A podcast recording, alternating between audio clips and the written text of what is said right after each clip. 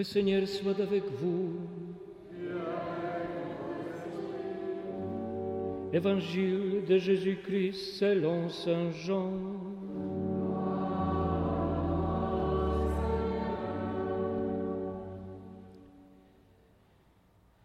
Au cours du dernier repas que Jésus prenait avec ses disciples, quand Judas fut sorti du cénacle, Jésus déclara, Maintenant le Fils de l'homme est glorifié, et Dieu est glorifié en lui. Si Dieu est glorifié en lui, Dieu aussi le glorifiera, et il le glorifiera bientôt. Petits enfants, c'est pour peu de temps encore que je suis avec vous. Je vous donne un commandement nouveau, c'est de vous aimer les uns les autres. Comme je vous ai aimé, vous aussi aimez-vous les uns les autres. À ceci, tous reconnaîtront que vous êtes mes disciples si vous avez de l'amour les uns pour les autres. Acclamons la parole de Dieu. Sure.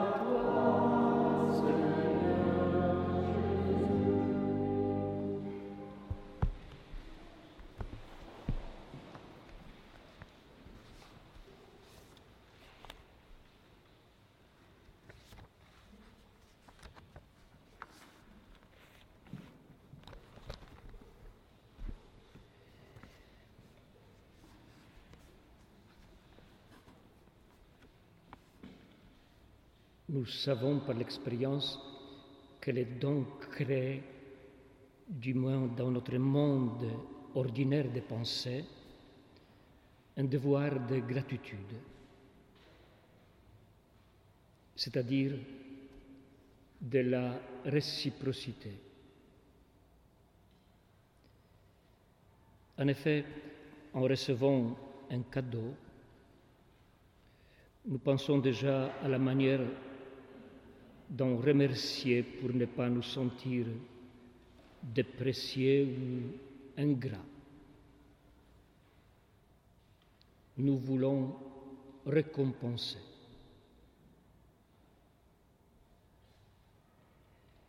C'est bien sur ce mode d'agir que nous avons construit des normes de l'éducation civique.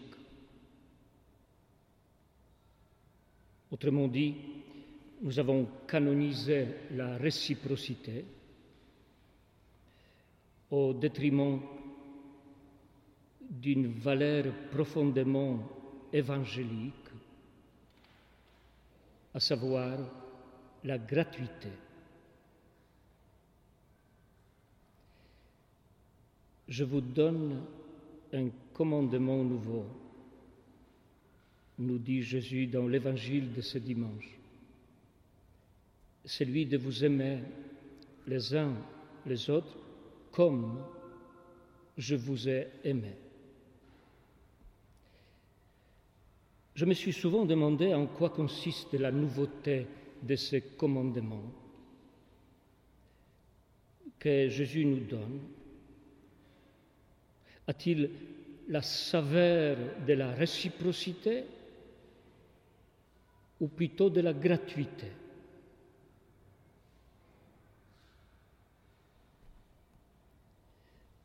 Eh bien, la nouveauté de ce commandement, ce n'est pas le commandement d'aimer. Jésus ne l'invente pas. Ce commandement d'amour existe bel et bien dans l'enseignement des rabbins de son temps. Mais ce qui est nouveau, c'est justement d'aimer comme lui. Autrement dit, la nouveauté de ce commandement est d'ordre de la provocation. En effet, Jésus nous demande d'aimer d'une manière qui soit capable d'aller au-delà de la réciprocité. Ce qui n'est pas du tout facile, puisque nous avons habituellement tendance à aimer selon les critères de double comptabilité. Nous aimons avec l'espoir hypocrite d'être remboursés.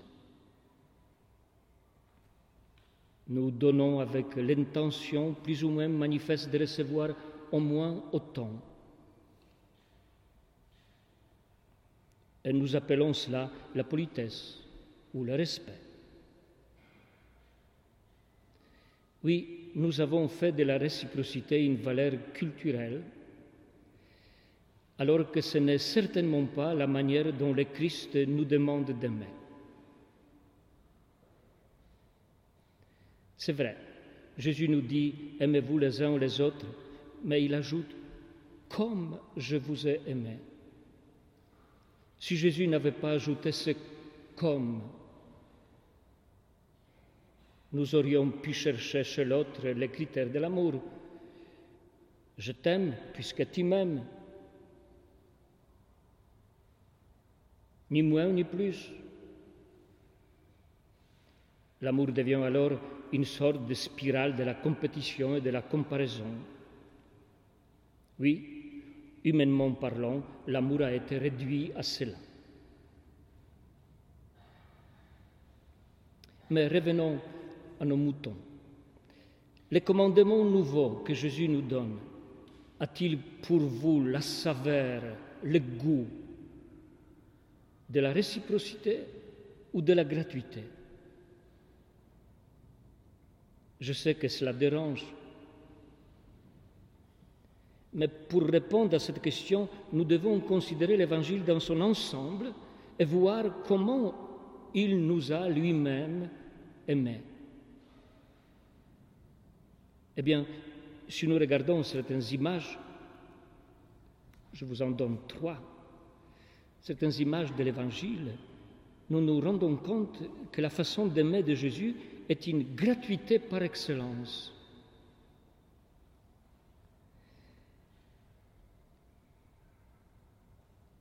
Prenons par exemple la parabole du Sémère. Nous la connaissons bien. D'ailleurs, Jésus lui-même la commande longuement. Le semeur ne jette pas la semence uniquement là où il espère en tirer un gain.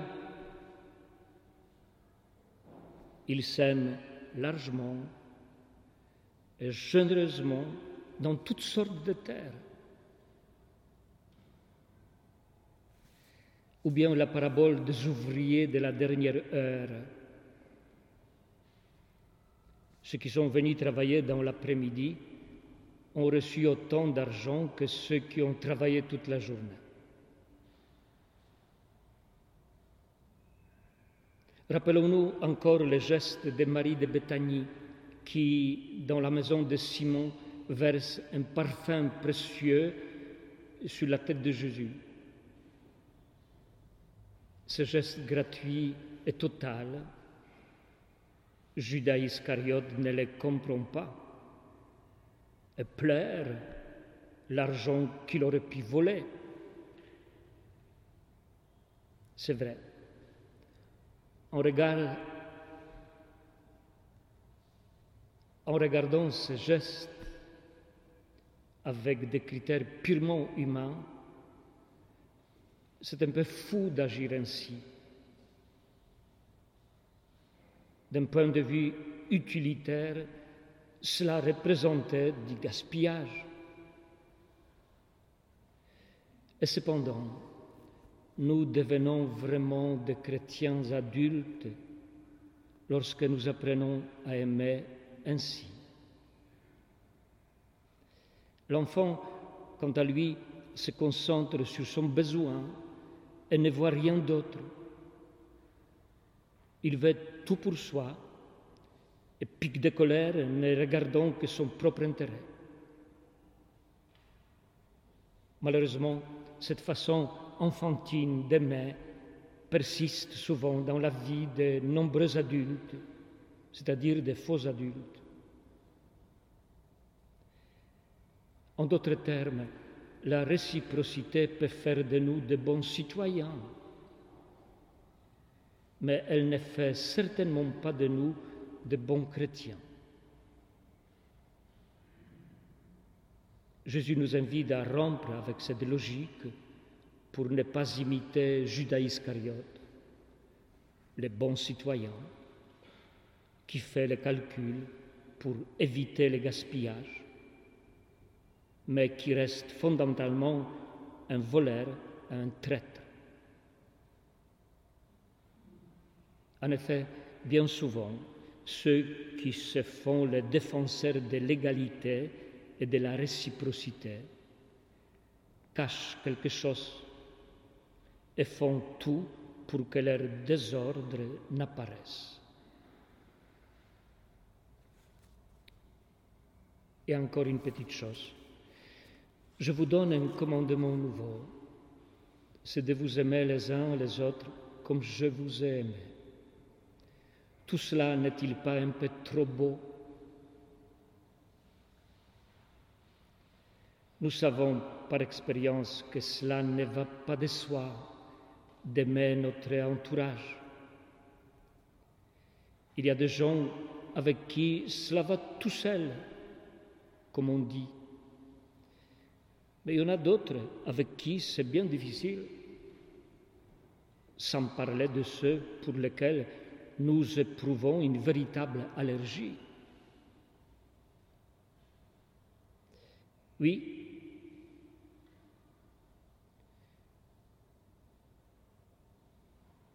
Jésus n'ignore certainement pas tout cela quand il nous donne ses commandements. Mais il ne confond pas amour et sensibilité. Rappelons-nous les textes, le contexte dans lequel ce commandement nouveau nous est donné. Cela se passe pendant son dernier repas avec ses disciples. Jésus commence par leur laver les pieds. Il lave les pieds de tous,